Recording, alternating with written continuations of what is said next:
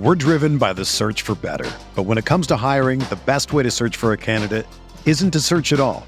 Don't search match with Indeed. Indeed is your matching and hiring platform with over 350 million global monthly visitors, according to Indeed data, and a matching engine that helps you find quality candidates fast. Ditch the busy work. Use Indeed for scheduling, screening, and messaging so you can connect with candidates faster. Leveraging over 140 million qualifications and preferences every day, Indeed's matching engine is constantly learning from your preferences, so the more you use Indeed, the better it gets.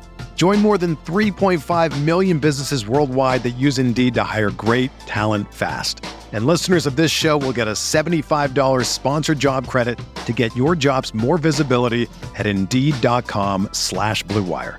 Just go to Indeed.com slash BlueWire right now and support our show by saying that you heard about Indeed on this podcast. That's Indeed.com slash BlueWire. Terms and conditions apply. Need to hire? You need Indeed.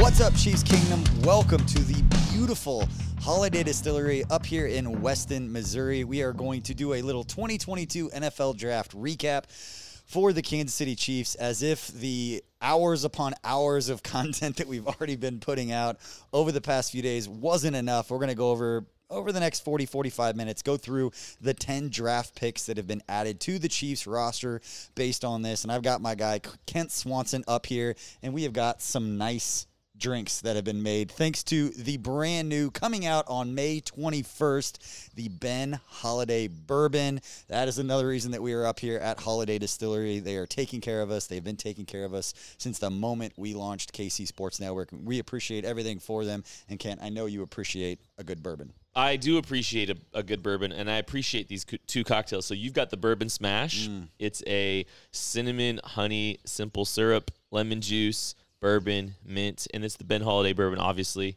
uh, I just got a I got an old fashioned with a little couple couple bitters, a little simple syrup uh, made out of brown sugar, and the Ben Holladay bourbon. And I'm just telling you, it's it's absolutely delicious. I can't wait for everybody else to get a chance to try this uh, this bourbon because. Uh, yeah, it's it's so good. Every time we've had it, we had it, you know, six months ago. Got a little sample mm-hmm. of it as well every time. Just it's one of the best cocktails I've I've had every time I come out here. Yeah, they've been waiting for years. I think it's seven years. We've taken the tour several times uh, where they go through the whole process of how they make the bourbon. The fact that all of it is made from right around here. It's bottled, bonded. Like this is a Kansas City bourbon for Kansas City people. It's a worldwide company, but the fact that it's based here in Kansas City and they have the grounds like they do here. If you haven't made it up, I strongly recommend coming up, doing the tour, hanging out down here at the event center. It's absolutely gorgeous. I, I can't imagine like honestly, I can't imagine being in a better place to kind of just celebrate this this weekend and all the work that we've done. Like it's just so peaceful out here. We got birds chirping. We're sitting outside in this little patio area. You know, you got a big bottled uh, bonded warehouse right behind us where all the bourbon's being stored. I mean, come on, this is this is so cool. You know what's going to make this even cooler? What going DJ? through the ten draft picks that the Chiefs picked up because this draft we we've been saying and we were leading up to this draft saying that this was going to be one of the defining drafts of not only Brett Veach's tenure but of Patrick Mahomes like going through the prime of his career. They needed to get and replenish the cupboards with some of the moves they made. And a lot of it made about Tyreek Hill and, and that picking up new assets, and they needed to nail this draft. And granted, these guys haven't stepped on the field yet, but based on all the research and everything that you guys have done, if anybody has been watching the draft coverage, uh, they absolutely nailed this draft. We've spent a lot of time talking about a lot of the guys that are in this draft class over the last two months. There's a lot of receipts we'll probably be retweeting so you guys can see some of our analysis over the course of the last couple months because a lot of the a lot of players that the, the Chiefs selected, high quality you know, uh, look, the, the reality is not every one of these players is going to pan out. I mean, that's just the reality of the NFL draft. I mean, even if you look at some of the most historical draft classes in the history of the NFL, like the 2017 Saints, even a few of those players didn't pan out the way uh, they anticipated. But I think the Chiefs have given themselves phenomenal swings across the board on some really unique talents, some players with some good ability, the kind of profiles that you want to bet on, the kind of players you want to bet on and by all indications, the kind of people you want to bet on too. Yep. I think there's there's a lot to be excited about. We'll get into the details of all these guys, but I think there's there's a lot of reason for optimism here in Kansas City because of the draft prospects the Chiefs were able to secure over the course of the last three days. I get excited, and you guys have kind of saw it behind the scenes of building a physical, nasty defense full of, we don't say headhunters, but guys that that love being physical and love setting a tone. You talk about energy givers, Coach Reid talks about all the time, but you've got three of the first four picks or whatever were energy givers and tone setters at each level of the Chiefs defense. So let's get into this and we're going to go through the 10 draft picks for the Chiefs and kind of how they fit into the Chiefs roster as it's constructed right now. Now, this could change even within uh, the next week. Some of those veteran guys that have not signed that were probably waiting until after the draft, some of them might be waiting until after OTAs. Yeah. some of those veterans who don't want to part- necessarily participate in some of the off-season activity. So there still could be some uh, pieces that are added to this Chiefs roster. But as we stand here right now, let's start with the Chiefs' first pick, who they traded up for to number 24, and that is Washington cornerback Trent McDuffie. And Kent, when you look at the Chiefs' cornerback room right now, we know that they lost Charvarius Ward over this offseason, but they were able to bring in and um, you know a talent like this to an already talented room full of young players that you guys made a point throughout the offseason that this was an area that they haven't put a lot of resources into um, throughout the years, but a really, really good player. Yeah, they, they they made a big aggressive movement, and if you've heard us talk in the last couple weeks, we've kind of been predicting them making a bigger investment than they ever have at the cornerback position. At there's some necessity there because of Charvarius Ward's absence. The Chiefs just got cornerback one. I genuinely think they just got cornerback one in the draft, and I think they were a little bit surprised that he was there.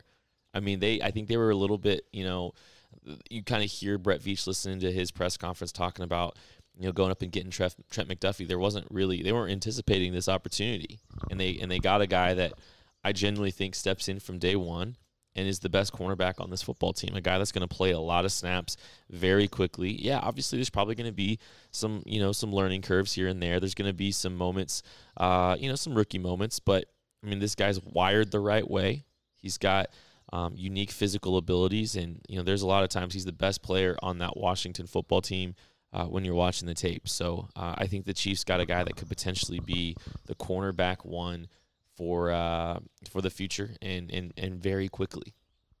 Yeah, and when you look at the Chiefs' cornerback room right now, bringing this up, you have got Rashad Fenton, um, Josh Williams, who we'll get to here in a little bit. They just added um, Luke Barku. Uh, they've got L'Jarius Sneed, DeAndre Baker, DiCaprio Bootle, Brandon Dandridge, uh, and then um, Jaylen Watson, another defensive back that's brought into this room. So Trent McDuffie and I had a chance to talk with Carmen Vitale of the Draft Network um, leading into this draft, and unprompted, she said that maybe she was foreshadowing something, and she knew uh, that the Chiefs liked uh, Trent McDuffie a lot, but said that it was her number one favorite player in this draft because of the time that she got to spend with him. I think she brought it up at the NFL Combine. She got a chance to talk with him and get to know him a little bit with what she's doing now at the Draft Network, and uh, for somebody that had spent the last couple of months studying all these draft players, of all the players she could have mentioned four days before the draft, that was her favorite, and she's you know a Bucks fan, uh, worked for the Bucks for six years. She wanted Trent McDuffie to be there, and she said, "There's no way he's going to make it to 27, let alone past the top 15." Well, he yeah, just well spoken, thoughtful responses. You could kind of hear him talking to the KC media, and I mean, I think the football character speaks for itself when you watch him play the game of football. Frees up L'Jarius Sneed a little bit too. Maybe Yep. he can operate along the interior a little bit more uh, in the slot. You know where he's had a lot of success, um, but I think you know you know when the Chiefs are in base, it's going to be Sneed and McDuffie. Those two guys are going to be starting week one. I genuinely think that, and it kind of like I said, it, it can uh, it can free free L'Jarius Sneed up a little bit more to play in the slot. Yeah. And the one thing also described about McDuffie for everybody who's watched him is that he's physical. He likes to come up and hit. The same thing was said about L'Jarius Sneed. Same thing that was said about Charvarius Ward when he was in Kansas City was that he wasn't afraid to come up and tackle, and that is uh, something that you have to be able to do to play for Steve Spagnuolo. And the next guy we know can tackle and that is the Chiefs' second pick, who they got at number 30, and that is Purdue edge rusher George Karlaftis, a player that we spent a lot of time talking about during the pre-draft process. Yeah, and it's been a unique process uh, from our side with the discussions about George Karlaftis because, you know, trying to gauge a valuation on him, and I think we kind of settled. You know, I think he wound up in the top 25 in the KCSN draft guide, but we've had a lot of discourse about you know where to slot him. Is he one of those? Is he, should he be clustered with you know that that group of four edge rushers that we kind of identified with Kayvon Thibodeaux, Aidan Hutchinson, Travon Walker, Jermaine Johnson. Should he kind of be his own tier? And I think he is kind of in his own tier. Um, I think you know he may be a little bit uh, a, small departure away from those guys, um, but I think he's he's better than the next tier. I think he's almost a tier in, in, of, of of his own. And you know you you get a guy like that down at, at pick thirty. I think that's just tremendous value. I, I think that's a really really strong valuation on him. You're getting a guy with a great motor. You're getting a guy that's going to be able to play a lot of snaps. This team's going to need him to play a lot of snaps. I, I think he slots in immediately Yep. as as a as a as a uh, a high snap count earner, a guy that's going to give you outstanding effort. And with all the improvements that the Chiefs made in the draft from the coverage perspective, some of those effort sacks are going to pop in too pretty quick too. So I- I mean, man, he slots in so well, uh, and I think he's going to get a lot of snaps right off the jump. he was a fun player to watch because there's so many different types of skill sets and types of players when you look at edge rusher and even within the draft and even within you know Chiefs Twitter uh, and social media following the types of players that people like you have those those bendy super athletic guys that win with speed and win with athleticism and the tran the transition for those guys I always feel like is more difficult because they don't necessarily face the number of athletic tackles and offensive linemen in college that they do once they get to the NFL. Whereas a player like Karlaftis, and I think you brought up a great point about that word relentless that's used to describe him and some of those second efforts second effort sacks where it's not necessarily a counter move as much as it is he's got great uh, spatial awareness to what's happening as he's rushing. He can feel where the quarterback is going and what he's trying to do. And those are where the majority of sacks actually come in the NFL are the second effort the the counter move or just being able to read what's happening as you're rushing. If a quarterback steps up tries to leave the pocket all of those things. Um, but I remember talking about this and I've t- shared this story before, talking with Tom Ali about being, you know, at the time, and I, I can't remember the exact numbers off top of my head, but it was something like if you're an edge rusher in the NFL and you're successful 1% of the time on a pressure or a sack or whatever it is, you're one of the best in the league at what you do. And we talk about baseball being a game of failure where you go up there and hit three times out of 10, you're going to Hall of Fame mm-hmm. You go one time out of a hundred, two times out of a hundred rushing the passer, you're going to be one of the best in the league at what you do. And so for a player like George Karlaftis, where you always see the effort playing through the echo of the whistle, uh, he's a guy that you can peg as a starter. I mean, you could say it right now. He is going to start at day one. Coach Reid said that about both of these players. You know, how quickly are they going to play? And he's like, they're going to start the first round picks. That's what they do. And you look at the rest of the Chiefs roster at edge and I talked about this a lot because it was something that they had to address. But you've got Frank Clark on one side. How many snaps is he going to get at this point in his career? He's been banged up playing through a lot of different things, but you got Frank, you got Karlaftis, but you've also got Mike Danna. You got Josh Kaindoh, young player from last year. I know you guys had talked about his ceiling and his athleticism, what he might be able to do. And then Jonathan Woodard, Austin Edwards, and Malik Herring fighting for roster spots. And there's still a position where I wouldn't be totally surprised between now and the end of training camp if the Chiefs brought in some sort of veteran. And we haven't talked much about it, but the Chiefs still have a little bit of cap space here. I mean, they and, and they might play in the veteran market here. Uh, you know, there's some there's still some players available there, some players available maybe in the secondary too to add some veteran presence there. This could be a fun. Uh, again, you look at the totality of the roster in August, probably gonna feel pretty good about it. When you look at that pass rushing situation, not that having Frank and then Karlaftis isn't great, you add a third guy into that mix that has had some production, that's had some success in the NFL. I think you're going to feel even that much better about what this defense can become. But again, as we go through this draft, there's two guys that are energy givers, physical players at both levels of the defense, and we haven't even got to the two guys uh, that I'm most excited about in this draft on the defensive side. Uh, but Let's switch to the one offensive player, the third pick for the Chiefs in this draft, wide receiver out of Western Michigan, guy Mel Kiper called the most underrated player overall, any position in the entire draft in Skyy Moore. You got to be excited about what Skyy Moore can do in this offense. I would have been I would have been excited if the Chiefs had taken him at pick 30. I mean, this is a guy that we've we've been really really high on here at KC Sports Network. I mean, we mocked him at pick 30 to the Chiefs a couple weeks ago. And uh, the fact that the Chiefs were able to move back slightly and still uh, be able to acquire a guy like Skyy Moore, um, you know, I think the, you know, with with Tyreek Hill's absence, you talk about fit, this guy makes so much sense. And and Mike Borgonzi talked a little bit about, um, you know, how Andy Reid really likes guys that can kind of play a lot of different positions, a lot of versatility. You know, they're deviating a little bit more away from that traditional true X type receiver. Skyy Moore is a very clear indication of that. He can do a little bit of everything. He can line up all over the field. He can even play a little bit of X, even though he's a smaller guy, and beat some press. But this is a guy with a versatile skill set, a guy that can line up all over the place, uh, and a guy that can win in a lot of different areas. Now he's got the best quarterback in the world throwing to him. I mean, there's there's a lot to be excited about with Skyy Moore. And he knows how to run a slant.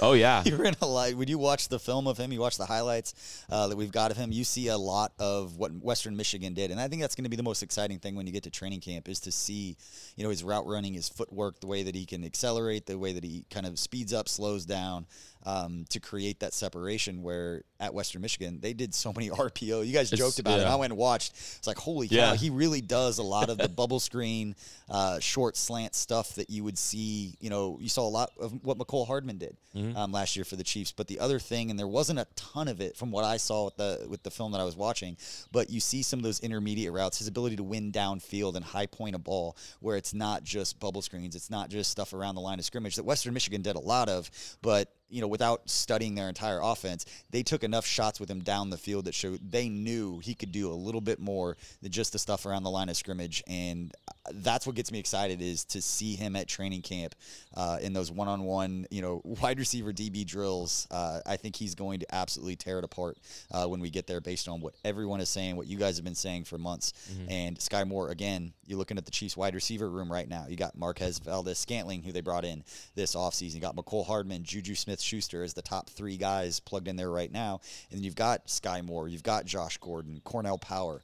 Uh, Cornell Powell, who was drafted last year, and then Daurice Fountain, Justin Watson, Gehrig Dieter uh, is going to get a shot. Corey Coleman, Omar Bayless, Gary Jennings, Matthew Sexton, all those guys fighting for a roster spot.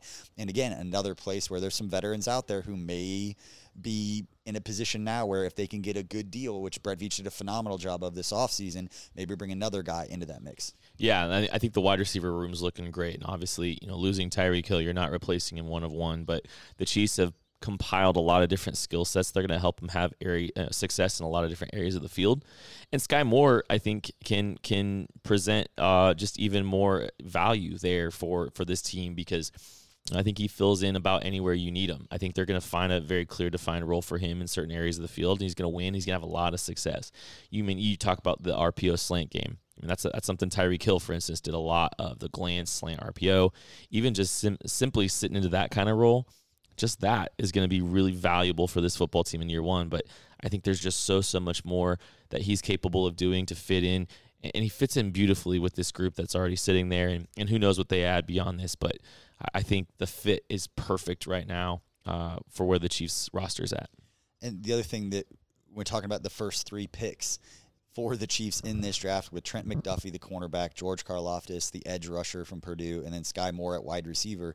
You saw what happened and what's been happening over the last few years with some of the contracts. And we talked about roster composition all the time and positional versatility and all of those things that cornerback, edge rusher, and wide receiver are three of those positions where huge contracts are being given out. And for the Chiefs to go in again into the prime of Patrick Mahomes' career, to have three from a positional financial standpoint to not have to overpay or not have to pay the veteran price to get a starting cornerback in free agency, a starting edge rusher in free agency, and then wide receiver. Christian Kirk got $37 million guaranteed, and they just got Skyy Moore for what's going to be pennies on the dollar from a contract standpoint uh, during that same stretch. And that can't be understated of what that's going to mean two years from now, three years from now, to be able to go maybe spend a lot of money in free agency on a couple of key pieces to try to win that third Super Bowl for Patrick Mahomes at that point. They played the board perfectly to get three players at three key positions of need, uh, and and they navigated it so perfectly. Trades up, trade ups, trade backs. I mean, just just a beautiful negotiation of the board by Brett Veach to start this draft, and it only got better from there. Beautiful. And now let's get into the two my favorite two picks in this draft because again, we just those three Trent McDuffie, George Karlaftis, and Skyy Moore are going to contribute right away for the Chiefs. They are going to be uh, the three guys that are probably talked about most when it comes to this draft uh, as rookies. But for this draft to be considered like an all time, and not to be throw words out there right now like that, you've already said this is your favorite draft in the Brett Veach era. It's not even close. It's so, not even close for this draft to be one of those drafts that we look back saying this was the foundation of the prime of Patrick Mahomes' career, I think the next two picks panning out and being as good as we hope they are right now is going to make the difference. Again, McDuffie, Karlaftis, Skyy Moore, those guys, they're great players being praised by everybody. I think they were all like top 16 players on Pro Football Focus's board. Yeah. And that, you know, from an analytic standpoint, the way those guys look at it, this was tremendous value. But Let's start with the the fourth pick that the Chiefs got at number, I believe it was 62 overall in the second round. Bryan Cook, the safety out of Cincinnati. His highlights, as we take a look right here, could not be more fun to watch. That is the exact kind of safety that I absolutely love watching play. He is a tone setter. He will come up and he will absolutely hit you, and he, you are going to remember every time that guy comes up and puts his hands on you. Tone setter is the right word. Uh, absolutely for for Bryan Cook, and he's a guy that's a sure tackle. It's not just that he's going in to try to come in for the kill shot. He is a sound, secure tackler, one of the best tackling safeties, uh, one of the best tackling players in this entire class. And um, you know, maybe doesn't have the same kind of physical, athletic profile that some of the other guys do, um, but super smart football player, really assignment sound football player and does his job. You know, we talk about the tackling. Like he's going to arrive with bad intentions, but he's also going to make sure that he does his job when he arrives. And you know, he's a guy that I think raises the floor uh, a little bit of this draft because you know he may not be the most dynamic player, but you're talking about a guy that fits really well into Steve Spagnuolo's scheme. Uh, he can play a lot of snaps very quickly. He can, you know, if he, there's been some inconsistencies tackling in the back end uh, of the secondary. This is the opposite. This is the antithesis of that. This is a guy that's going to more times than not, you know, make the easy play, make the simple play. That's really, really valuable when you're looking at the totality of that defense. When you're looking at the totality of this roster, you know, making simple plays, being good against the run, being sound against the run. Uh, being a sound player, being assignment sound, all those things have a ton of value when Patrick Mahomes is on the other side of that. Uh, uh you know, forcing other teams and putting a lot of pressure on other football teams is a very valuable thing when you've got such a unique player uh, leading your offense. I want to ask you specifically about this because there have been points made on social media in that Bryan Cook was coming in to take Daniel Sorensen's role, and that it's it it's on paper the same position, but not necessarily from a skill set the same. So without you know prognosticate as best you can before these guys step on the field, uh, what kind of player, what kind of difference um, are they getting in as far as how they could be used? Yeah, I don't know if it's a it's an apples and apples uh, apples to apples comparison with Daniel Sorensen, but what you are getting is a guy um, that can you know he, he can play a little bit in the box if you want. He can play in, in a two high structure. Um, you might be able to get away with playing him in the middle field a little bit. Um, but from a perspective of, you know, Steve, Daniel Sorensen was very trusted by Steve Spagnuolo because he was going to do what he was asked to do. He was going to stay assignment sound. Like I think there's some characteristics from a football character perspective that are very similar between these two players. They're not the identical, you know, they're not identical players, and they weren't um, utilized the exact same way. But I think you know Steve Spagnuolo is going to come to trust Bryan Cook very quickly, maybe even as early as this year. And I think that's a very valuable asset, especially considering how secure and, and sound of a player he is and he joins a safety room that we saw during free agency, picking up Justin Reid and giving him a nice deal um, after his career with the Houston Texans, and then Deon Bush coming mm-hmm. over as another veteran who's got some experience coming over from the Chicago Bears, and then obviously joining Juan Thornhill, and then obviously Bryan Cook, who just who we're talking about, and, and, then Devon Key, Zayne Anderson, and then Nazeeh Johnson, who we'll get to in a minute. And special teams upside for Bryan Cook as well, raising yeah. the floor of your special teams. And I think the the Chiefs even talked about that in their press conferences this week. Bryan Cook and the guy we're about to talk about also raising the floor on special teams. Yeah, but again, you've got an enforcer and a guy that just you're gonna again you're gonna remember. And if you're a receiver in the AFC West or you're a tight end coming across the middle, he's going to let you know that he's there if he's out on the field, mm-hmm. based on what we saw in college. And hopefully, you see that transition. Uh, and again, another point to make is as much as we're talking about this draft class being special, those 10 guys in this draft class are all going to be able to go to rookie minicamp um, over the next couple of weeks, whenever that is for the Chiefs. And they're going to sit in a room together and they're going to look at each other saying, We have a chance to be a part of something really, really mm-hmm. special and be a key reason that the foundation of this team and the success that we've seen in this golden age of Chiefs football that we are in the middle of right now. These guys are going mm-hmm. to be a huge part of continuing that over the next five to seven to 10 years. And again, the weekend couldn't have gone better. Bryan Cook, a player that we're really, really excited about. And again, his highlights are a whole lot of fun. And another player, the, the highlights are a whole lot of fun. My favorite player in this draft, saying it right now, Leo Chenal, uh, linebacker from Wisconsin. Uh, seeing Matt Matty Lane's reaction uh, when he was the pick live when we were doing our live draft show was was special to watch. And um, I haven't thrown out the comparison yet. I want to see what you say about him because I, I believe I heard you say this the other day, but it reminds me of one of my favorite players in the draft years ago in the way that I think defenses could use these rush Sam linebackers. Um, but as it relates to Leo Chenal and how he fits into this uh, group right now. What are you expecting out of Leo Chenal? Well, a guy that has a chance to contribute right away. I mean, we valued him as the 51st best player in this draft in the KCSN draft guide, and being able to get the value um, of a player like him. You know, the positional value you can have some of the conversations about because maybe he's not a guy that's going to play.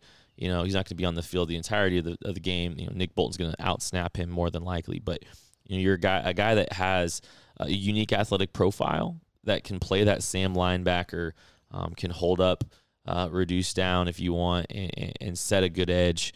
But it's just a physical player, a really, really good blitzer. It's going to be a great run blitzer.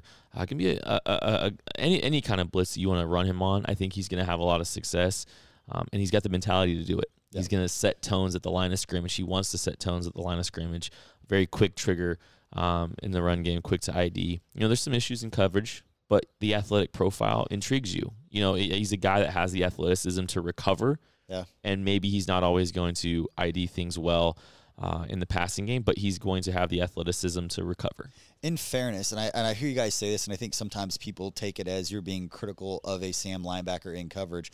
How many Sam linebackers in the NFL right now would you say that sh- coverage is a strength or an asset to a defense? Well, if he could cover, he goes in round one. So, um, I mean, there's that a handful. I mean, there's yeah, there's just not a lot of guys that I mean, if he's gonna play a sandwich, I I mean, I think you could you could move him around a little bit if he does develop as a coverage player too, and I think that's some of his ceiling. Mm. Um, but yeah, I mean, there's not a ton of guys like him with his kind of size. Period. Yeah. That one move the way he does, and two cover the way you know that his ceiling is now. You know, as he drove, and you kind of listen to him talking about his his uh his his post draft presser. Like, I don't think the growth is done for him you know, the growth isn't done for him as a player, and I think he does want to become better in coverage. And if he does, boy, the Chiefs are going to look really, really smart here in a few years. The thing that jumped out, and you see this on the film when you're watching any of his highlights, because the highlights are a whole lot of fun to watch, but I don't know what you call it, but just the closing speed when he is within yes. five yards of a ball carrier, his ability to close that gap and bring that guy down. Um, obviously, you look at the physical specimen. Mm-hmm. he's going to be one of the strongest guys on the field without knowing all of his, you know, bench reps and all these things. Like he's a powerful player, and a lot he's, of times you don't. He might be a better athlete than Willie Gay, and that's saying something. It in the death in the death row, like the death row, the baby, death row, death row on his arms, written down uh, his arm. I don't know what game that was for. It was all the games. I all the, I, the the linebackers at Wisconsin called themselves death row. That's amazing. I, I don't. I'm I'm all here. He's for all it. in. I don't care if people make fun of it. All that matters is those three guys or those five guys, however many are in that room, believe in what they're doing. They are a unit. And you talk about the Chiefs linebacker unit right now with Willie Gay and with Nick Bolton and now Leo Chenal, along with some of the other guys they've got in the mix. And you're looking at the rest of that linebacker room. You've got Jermaine Carter, who they brought in mm-hmm. from the Carolina Panthers, who has some experience. Elijah Lee, who's got some experience as a K Stater and a Blue Springs um, kid who grew up going to Chiefs games, and then Shilique Calhoun, and then Darius Harris, who we've been talking about for years, is still there and has a chance. And so for Leo Chenal to enter that room, the, again, the thing that jumped out to me was whenever he's closing on a ball carrier, his ability to then bring that guy down when he gets within five yards, it just stood out and it was special. And I don't know if that's a combination of being relentless and the athleticism, closing speed, whatever it is. He got a nose for the ball and a nose for making plays. And when you combine that with Bryan Cook, who we just kind of in a physical, kind of similar way, a Karlaftis, um, and his ability to play through the echo of the whistle, that is three guys at each level of the Chiefs defense now that are playing through the whistle, that are playing hard, and are known for being great tacklers. Throw and, McDuffie into that too. Yeah, and I mean, McDuffie on the outside. It's it it they changed the identity of the Chiefs defense mm-hmm. for the next decade, half decade at least. Um, Yep. based on these picks. And Leo Chenal to me is a big part of that. I think he's going to be an absolute fan favorite. I said that about Willie Gay when he was drafted because of the energy that he plays with. Um, and I think that as we see Willie Gay get more comfortable with his assignments and what he's doing, and maybe not having to think, he can react more. And it, it's a it's a transition for all of the guys when they get to the NFL with so much mentally being put on them. The more comfortable that they get, the faster they play. You start to see that personality come out, and with the personalities they brought in and the physicality and all that, that is going to resonate at training camp. The the way that Steve Spagnuolo and the defense gets after the offense at training camp, St. Joe is going to be a whole lot of fun to go up and watch this year. the competition level at the linebacker position with Leo Chenal added as well. I mean, Willie Gay is going to get pushed even farther too. This is all good things for Chiefs Kingdom, and yes, the identity of this team changes. You know, Steve Spagnuolo, I think this is built in his image because teams, you know, he wants teams, you know, he wants to earn the right to rush the passer. He wants his his players to earn the right to rush the passer. This group helps that. This group helps, um, you know, be better on early downs against the run and then go from there. But I don't think that they're just run stoppers. Like I mean, Leo Chenal looks like he should just be a run stopper, but the athletic profile gives you some confidence he's going to be able to to do more than just be an early base down guy. We're driven by the search for better. But when it comes to hiring, the best way to search for a candidate isn't to search at all. Don't search match with Indeed. Indeed is your matching and hiring platform with over 350 million global monthly visitors, according to Indeed data, and a matching engine that helps you find quality candidates fast. Ditch the busy work. Use Indeed for scheduling, screening, and messaging so you can connect with candidates faster. Leveraging over 140 million qualifications and preferences every day, Indeed's matching engine is constantly learning from your preferences, so the more you use Indeed, the better it gets. Join more than 3.5 million businesses worldwide that use Indeed to hire great talent fast. And listeners of this show will get a $75 sponsored job credit to get your jobs more visibility at Indeed.com slash Blue Wire. Just go to Indeed.com slash Blue Wire right now and support our show by saying that you heard about Indeed on this podcast. That's Indeed.com slash Blue Wire. Terms and conditions apply. Need to hire? You need Indeed. When you need mealtime inspiration, it's worth shopping Kroger, where you'll find over 30,000 mouthwatering choices that excite your inner foodie. And no matter what tasty choice you make, you'll enjoy our everyday low prices, plus extra ways to save, like digital coupons worth over $600 each week. You can also save up to $1 off per gallon at the pump with fuel points. More savings and more inspiring flavors make shopping Kroger worth it every time. Kroger, fresh for everyone. Fuel restrictions apply. So here's the the player comparison that I was thinking of, and it, it I haven't heard this. I think I heard you mention it as far as a Rush Sam, because whenever I hear Rush Sam, I think Dont'a Hightower Mm. when he was drafted by the Patriots. Do you see, and I want to say impact in production, all of that kind of stuff, but just a guy that you can move around that necessarily doesn't mean he's going to be out in coverage. Dont'a Hightower isn't going to be out in coverage, but he can line up on the line of scrimmage, and it was described as Leo Chenal being the best blitzing linebacker in this draft. And so for a Sam who's as physical as he is, that can get after the quarterback, we talked about that closing speed. If he's coming downhill on you, and he's within a couple yards, you're going down. Mm-hmm. Like he's going to bring you down. What What do you think about the Dont'a Hightower, Leo Chenal kind of usage comparison? I mean, there's some there's some comparisons there for sure, and um, I mean, I think just the density of both of those guys is something that really tells you, you know, that you know, that, that, that Leo Chenal can can definitely do some of the things that Dante High- Hightower is able to do at the line of scrimmage. That's a problem for teams. I think Dante Howard's obviously gotten a little bit bigger over time, but I mean, Leo Chenal's gotten he's got just such an explosive profile, and he's got density to go with it that that's just really disruptive the way Dont'a Hightower can be at the line of scrimmage. So I think some of those early down comparisons make a lot of sense. I think he can I think he can recover better than Dont'a Hightower can. I think Dante Howard's, Hightower's a little bit longer than him, but the recovery ability with the athletics athleticism, you know, even if he's if he's guessing wrong, but he's guessing wrong fast, Yeah. he can recover. And I think that's something that that's pretty valuable too. Talk about special teams as well. Like there's there's Yeah. That raises his ceiling. If he if he's just a special teams player, you probably are getting the value out of him at 103 based on the kind of player density athleticism that he has. All right, those are the first five draft picks. We're going through all 10 draft picks right here on this special draft episode, draft recap episode. Again, I'm BJ Kissel with Kent Swanson from the Holladay Distillery up in Weston, Missouri. It's about 45 minutes north, what is it, northwest of Kansas City in Overland Park, uh, where we're at. But um, special place. We're enjoying some Ben Holladay bourbon. Comes out May 21st. It's been sitting up in the Rick houses for the last Mm-hmm. seven years, waiting to be unleashed to Kansas City. So we appreciate everybody at Holladay Distillery for taking care of us up here. And uh, again, to recap the first five draft picks, all and I apologize for the language. Here, come this is your warning. But when I see those five guys, especially Karlaftis, Bryan Cook, and Leo Chenal, I just picture. Um, you know, guys walking in and saying, "We're here to fuck shit up. Like, Uh, we're they- just gonna they are. come in and start knocking guys around." And people talk about the Chiefs right now. It's Patrick Mahomes. It's high flying, cute offense. Andy Reid being creative. These guys are gonna come in and be like, they can be as cute as they want. You can call whatever they want over here, but you're going to feel us every minute that we're out on this field, and you're gonna feel us the next day too. And I, I love it. there's there's so many trends that and there's so many boxes being checked by all these guys. It's so fascinating because I, I can't believe how the chiefs were able to get young guys most of them most of them 21 right now. Um physical tone setters sure tacklers you know strong explosive profiles um and, and high football character high effort high intensity. Being able to check those three boxes with your first five picks the way that they were I don't understand how all these guys fell so well to the Chiefs, but they did.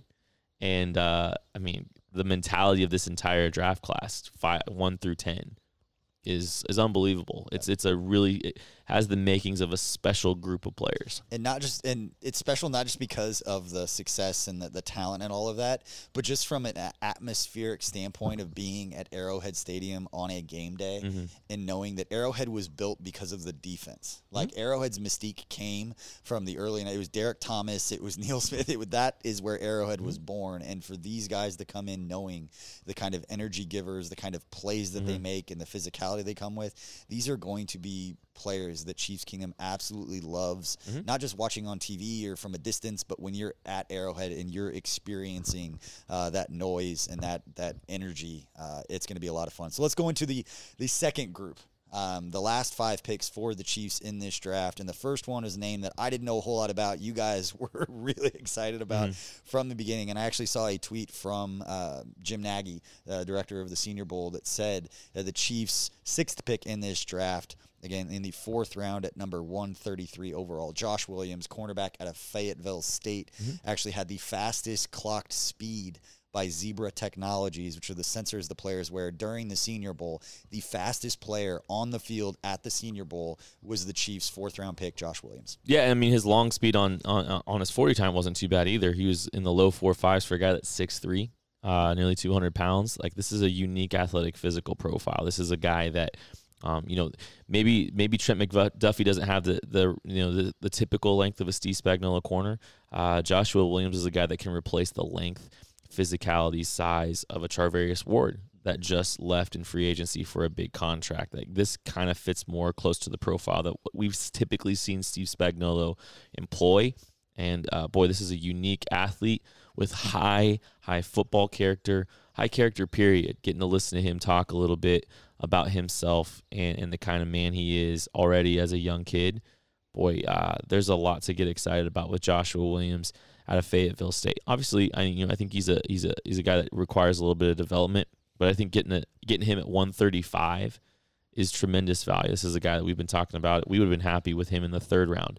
Uh, if you've listened to some of the stuff we've talked about with him uh, in the last uh, in the last uh, you know couple months of draft coverage. Yep, he's joining that room. We've talked about it uh, with that cornerback room with Trent McDuffie already, but joining Rashad Fenton. Again, there's Josh Williams, Luke Barku, and then Trent McDuffie, DeAndre Baker, and then Jaylen Watson, who we'll get to here in a minute. But uh, Again, 6'3", 200 pounds, fastest player in pads at the Senior Bowl. The last opportunity that those guys had. Uh, you go to the Shrine Bowl, which was a week before. They go to the Senior Bowl, um, which is kind of overlapped a little bit this year. But it's the last opportunity those guys to have to put the pads on to play actual football in front of scouts. And for a player from a smaller school to go out and show in that moment that he can stand up, that the athleticism translates, uh, it's going to be huge for him. And he's going to be one of those players that's going to be fun to watch. And that you take a swing on a big talent, talk about special teams, mm-hmm. all of that. A guy who's 6'3", 200 pounds playing cornerback, uh, very much Steve Spagnuolo esque, but I know that those DB coaches are going to have a lot of fun uh, with a talent that you can mold like a Josh Williams. And and that's the right way to phrase it because you can't coach what he has, you can't coach the kind of mentality he has. But this is a coachable kid and a guy that should absorb all of all of the uh, all the wisdom he's about to get imparted onto him. And you you like you know you, you like betting on guys like that. And so uh, I'm really looking forward to seeing if Josh Williams can uh, can contribute in a real meaningful way sooner rather than later. And let's move on to the next pick. Again, in the fifth round, I believe at number 145 overall uh, in Kentucky right tackle Darian Kinnard. And talking about guys you're willing to bet on at this point, anybody that Duke Manyweather from yep. O Line Masterminds works with, I am willing to bet on. And Chiefs fans, if you if that name sounds familiar, it's because it's the same guy who trained Creed Humphrey, same guy who trained Trey Smith, worked with Mitch Schwartz in the past, and now he's got Darian Kinnard. Basically, the Chiefs center, the right guard, and maybe the right tackle of the future. We don't know Lucas Niang with his yeah. injury. It's going to be a competition. Right tackle is a position that we low key talked about being really important uh, for the Chiefs that not a lot of people were talking about. If they could take a guy in the second or the third round, but the fact that they got a player like Darian Kinnard in the fifth round that I believe gave up one sack in the SEC last year. Uh, absolutely crazy. What was your uh, initial thoughts on Darian Kinnard and how he fits with his skill set and what the Chiefs are trying to do up front? If you had taken Darian Kinnard in the third round, I would have been thrilled. I would have been absolutely thrilled. I think this is another guy that, um, you know, I, I, can't believe that the Chiefs were able to get this kind of value. He had a meniscus issue, um, and he didn't take surgery for it. Listen to him talk a little bit. Uh, after after he was drafted, there's a meniscus uh, that he's just trying to let heal instead of electing for surgery. Um, but I mean, Kinnard, I think, you know, there's the debate about. I mean, we had him as an interior offensive lineman in the KCSN draft guy. There's a little bit of debate about whether or not he's eventually going to have to kick inside. But Andy Reid's favorite guards are former ta- former tackles anyway, and uh, but I think he's a guy that can hold up and compete at that right tackle spot immediately. And you're talking about a guy in the fifth round. The Chiefs made a move up to make sure that they secured this guy, and he has the ability to contribute to that right or, and to compete in that right tackle competition right off the bat. And like you shouldn't be talking about that in the fifth round like we are, but that's the truth. I mean, Austin Ryder had a very strong year. Um, Lucas Niang had his moments. Uh, but he's coming off a, a, an injury that's that's pretty significant, and I mean it's going to be difficult for him to recover uh, quickly enough to, to be you know uh, to to compete. And if he does, good for him. That competition is going to bring a lot out of whoever winds up winning that right tackle job. And there's three guys now in the mix. I think Darian Kinnard included.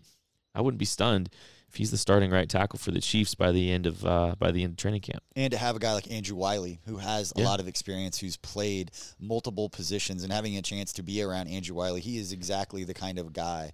And this is what's crazy about this world and, and getting a chance to know some of these guys is they're competing for jobs and, and the livelihood of supporting themselves and their mm-hmm. families.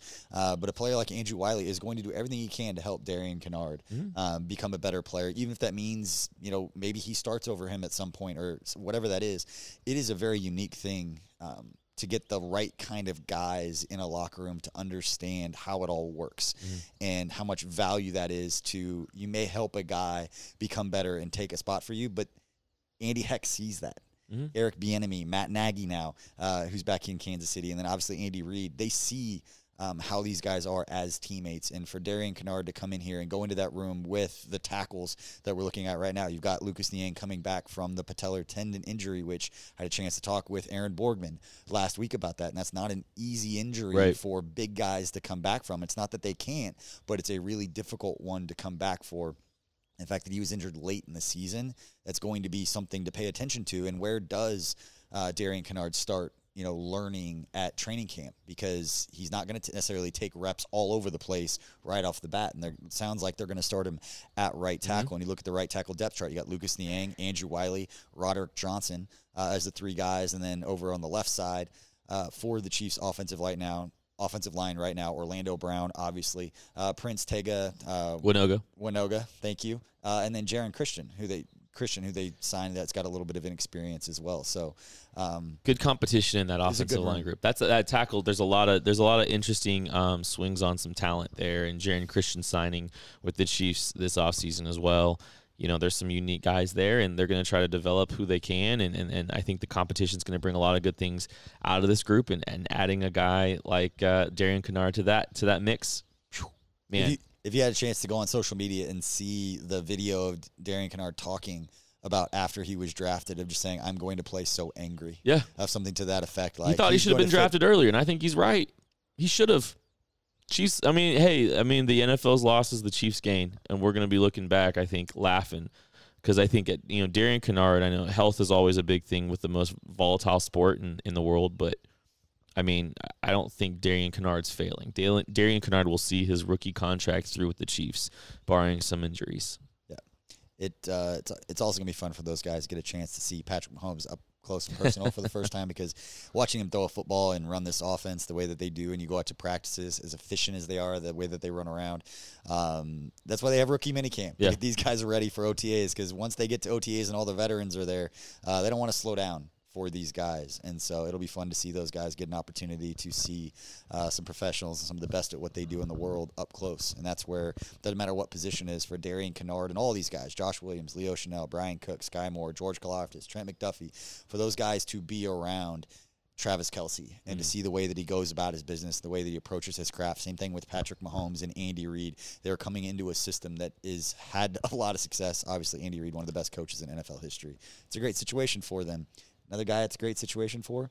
Another cornerback that was added with the Chiefs' first pick in the seventh round, and that was Jaylen Watson, the cornerback out of Washington State. Another player, as soon as his name was called, you guys were so excited uh, when it was called, not only because you knew the player, but because you were surprised that he was still there. I bet he sticks.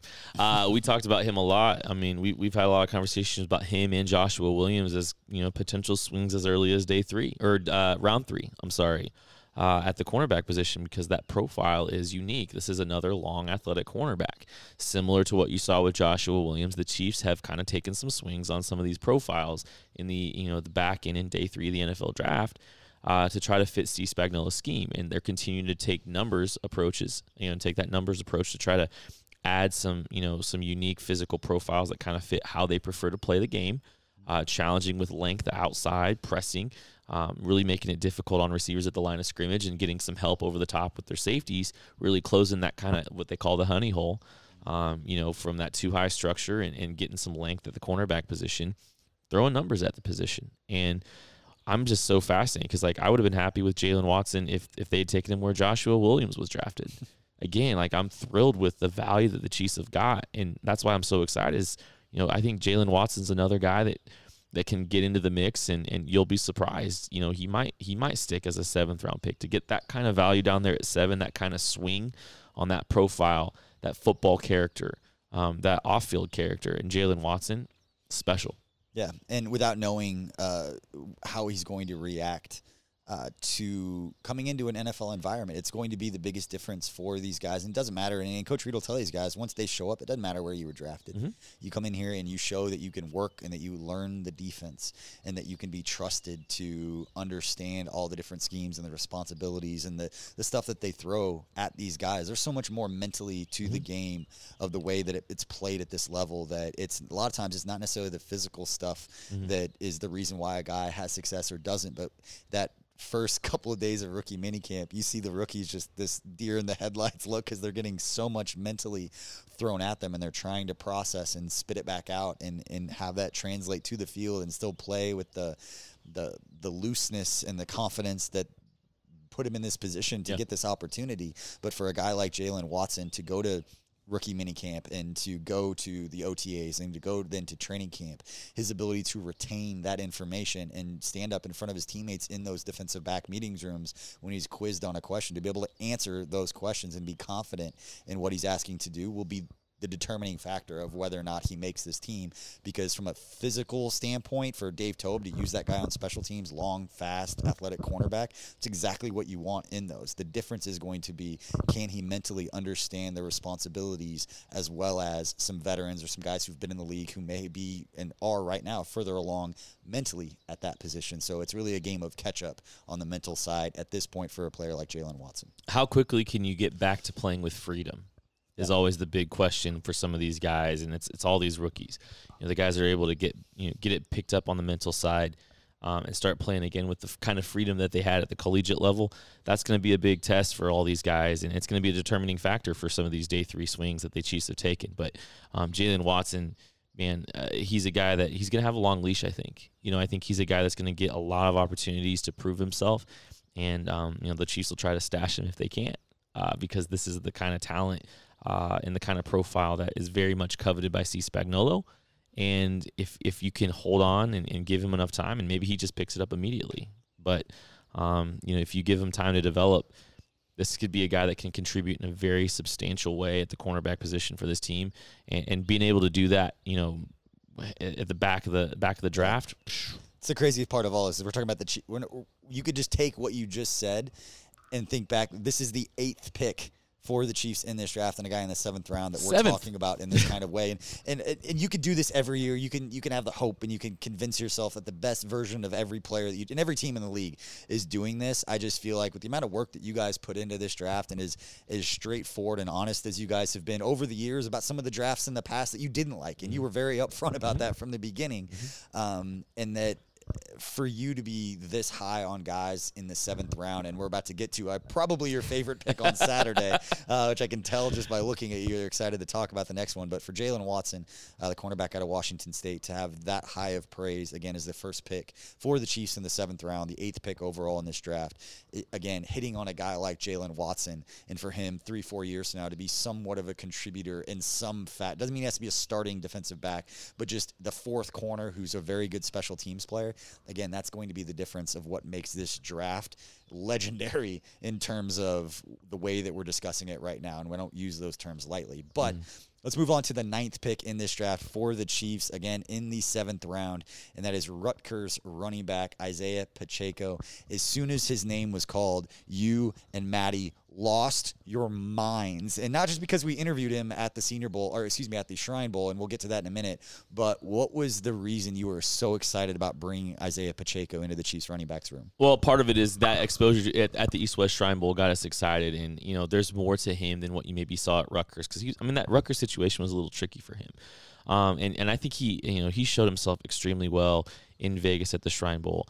I, I, he had more juice than I thought he would, thought, thought he did on tape, you know, and maybe some of the, the poor blocking was a you know he was getting, but you know his ability to, to get to the edge, burst down the sidelines, the athletic you know profile was a little bit better than I anticipated, and you saw that the, at the NFL Combine too when he ran sub four four forty. He's one of the fastest running backs at the NFL Combine, but the football character is is off the off the charts too.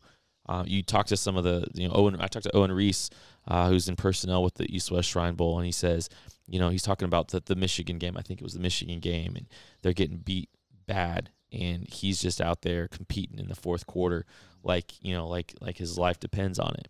And you you start the pass protection ability. This is a guy that has the frame to be a good pass protector and the mentality to be a good pass protector. You talk, I mean, you'll you'll you'll you hear some of the interviews we have with him. He loves to pass protect. Uh, yeah, go. Yeah, let's just throw to that interview right now because again, we'll, we'll give a little context afterwards. But this is um, Isaiah Pacheco, and when Maddie Lane had a chance to sit down with him out at the East West Shrine Bowl in Las Vegas back in January, asking him what his favorite play from the previous season was. Yes, you know, so uh, uh, Illinois game, uh, it's fourth, fourth and like five or six or so. We're going for it uh, on the 20, I believe so, and um, it's a tie game or we're down or so. Um, so uh, it's four down front, uh, running the six man protection.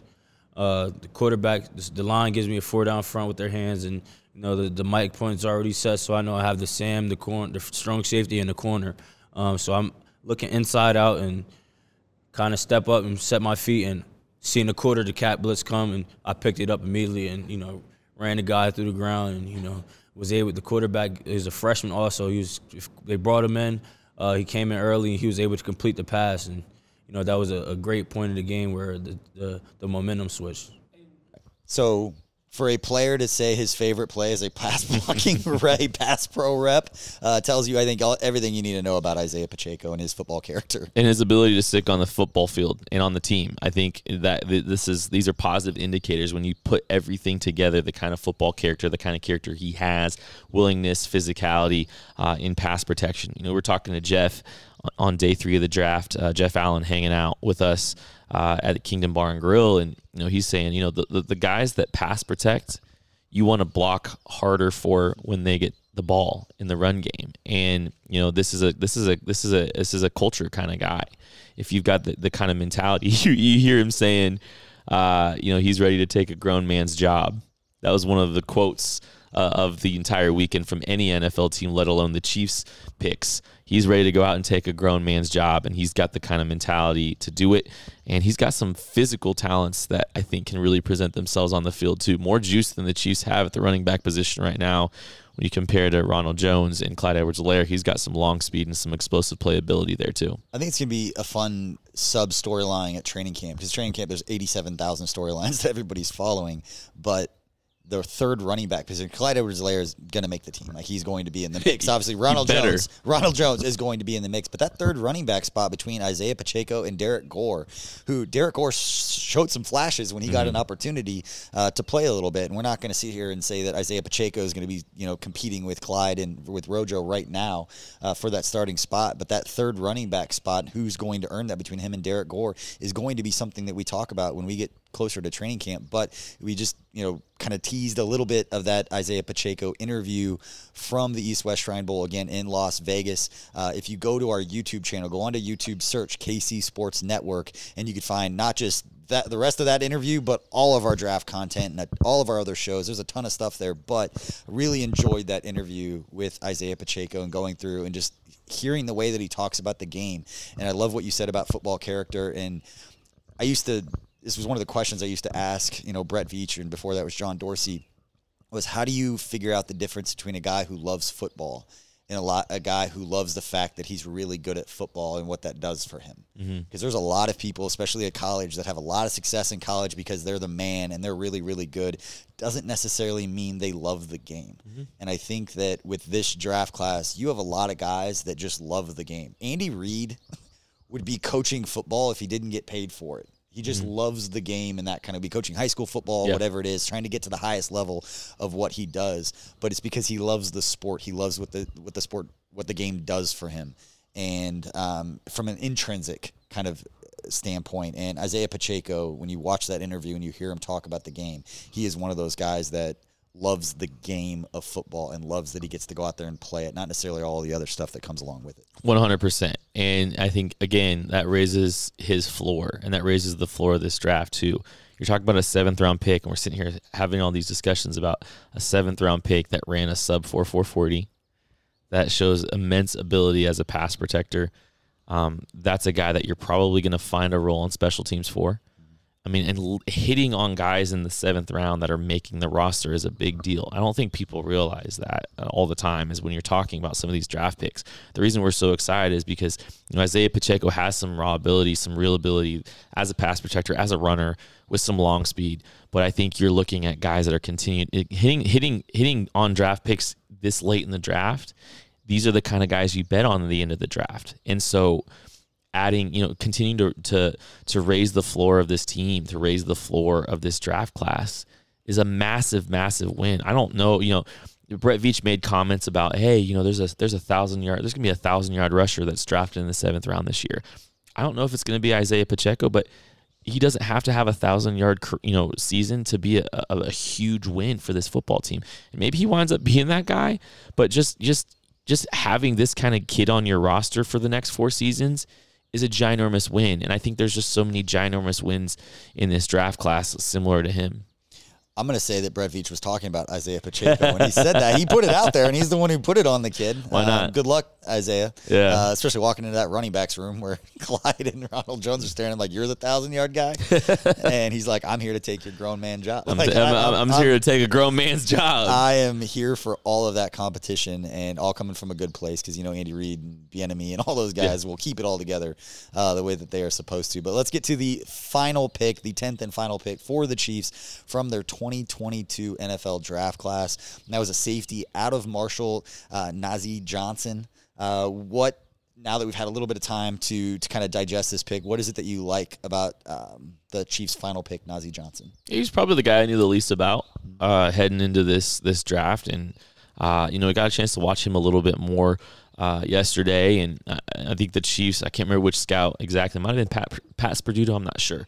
One of the Yep, one of the scouts was talking about his ability in the slot. You know, they were impressed with some of his coverage in the slot, and when you look at the athletic profile that he possesses, this is another really good athletic profile that the Chiefs drafted at the bottom uh, of their draft guy that maybe can operate a little bit in the slot as a slot corner potentially, uh, but has that safety ability as well. So um, I think that's what you're kind of looking for is that they're just continuing to take swings on guys in the back end. Uh, because they're trying to find some good value and betting on the athletic profile that Nazeeh Johnson has is not a bad thing, especially since you kind of saw some ball skills. You saw some ball production out of him a little bit at Marshall. Uh, I got to see him make a few plays on the football.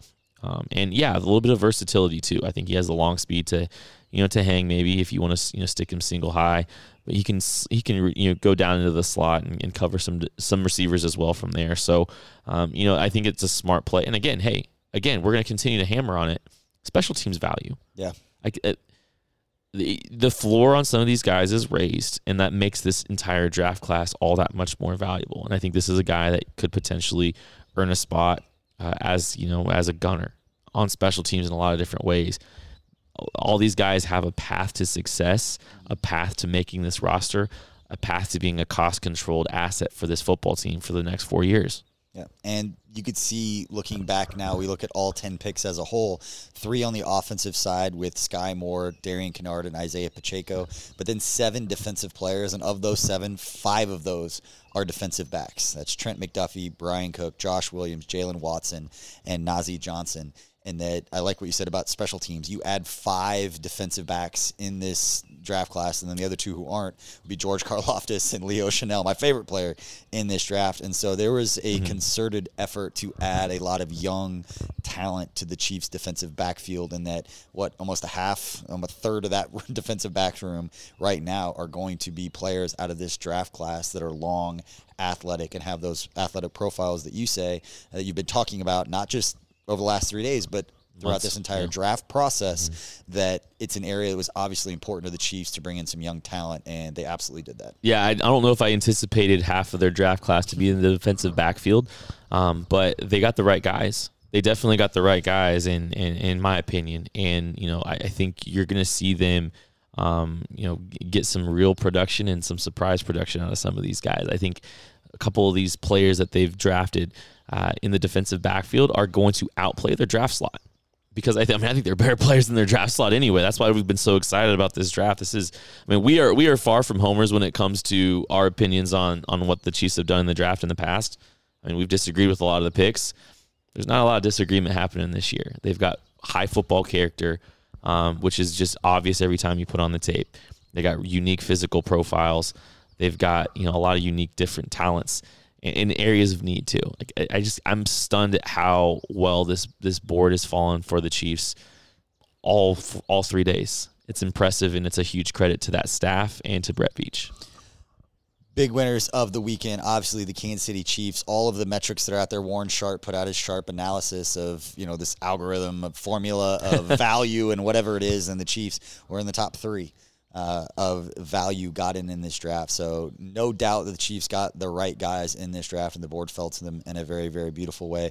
And Kent, to be honest, because you guys won't pat yourselves on the back too much, it is obvious that the right guys with KCSN and following all of their content. I want to say our, their content uh, throughout the NFL draft over the past few months. Starting back in January, we were out there for the AFC Championship game. We were not in Kansas City. We were out in Vegas trying to do a live show from a bar out in Vegas because you guys were so into the draft. Going back to the end of January, you guys were already on it. You knew these players. We sat down, we talked with a lot of these guys. And like I said, you've got that full interview with Isaiah Pacheco. It was a whole lot of fun to get that one. But you guys absolutely crushed the content leading up to the draft. And if you're listening to this podcast, go back and listen. We got about a 20, 25 minute show on every one of the Chiefs draft picks on Thursday and Friday and a recap episode yesterday. And you will hear these names and you will hear guys that they ended up drafting after the fact that they were talking about beforehand. But from from a standpoint of KC Sports Network, this has been a phenomenal uh, stretch of days. The most the most engagement. All the numbers are absolutely through the roof. We pat, surpassed a million downloads in year one. We surpassed a million video views on YouTube um, about 12 hours later um, after hitting a million on the podcast downloads. Social media, Scott Ward has been absolutely crushing it. And so I just want to say thank you to you and Craigie and Matt. Craig and Maddie will listen to it after the fact, but you guys absolutely crush the content and you're creating something very, very unique for Chiefs fans that can do what 15 hours of live draft content that was all centered around the Kansas City Chiefs, and we had a hell of a lot of fun doing it labor love, man, and it's been fun doing cool things with friends here at KC Sports Network, and uh, we love doing it, and we can't wait for next year. I mean, it, it, the arrow's only pointing up, and we're not even a year into KC Sports Network. Can't wait to see what year two brings. And it's because of people like Holladay Distillery and companies that are supporting what we're doing that make all of this possible. So again, the Ben Holladay Bourbon has been aging the last seven years in the Rick House. Like I said, we've done this tour. Me and you have done it three or four different mm-hmm. times since coming up here. Uh, but if you have a chance to get away, especially on a spring day, they've got live music on the weekends um, up at the event center. It's just a really, really cool place and a beautiful place to come and hang out. Mm-hmm. And you've got the Ben Holladay Bourbon coming out May 21st. So special thank you to everyone at Holladay Distillery for taking care of us. And we appreciate everybody for listening to this episode. And I can tell you, if you're listening to this one, it's going to be a few days without content. We're getting the KCSN. Everybody's getting a few days. Tucker's going to the Bahamas. My wife and I are going on a trip. Everybody else is going to sleep for a few days because these guys have absolutely crushed the content. And we will be back uh, at the end of the week with some more content. But uh, thank you all for listening. Thank you for your support. And as Kent said, we are just getting started and the arrow is going up. We can't wait to add more things, do more cool stuff with our pals. Uh, and yeah, we appreciate your support and we'll see you next time.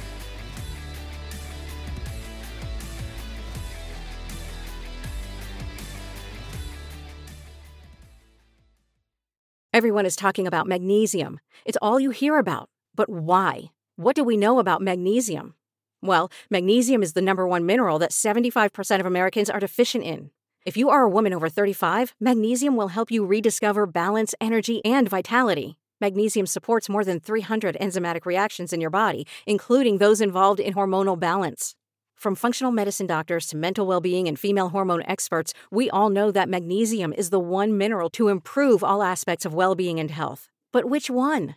Magnesium Breakthrough from Bioptimizers, the trusted choice recommended by leading experts with seven best absorbed forms of magnesium to ensure your body receives the support it needs for overall well-being. Go to bioptimizers.com slash balance today and use code BALANCE10 for 10% off. Support your journey to wellness at B-I-O-P-T-I-M-I-Z-E-R-S dot com forward slash balance. Magnesium Breakthrough from Bioptimizers, your foundation to optimal health and vitality.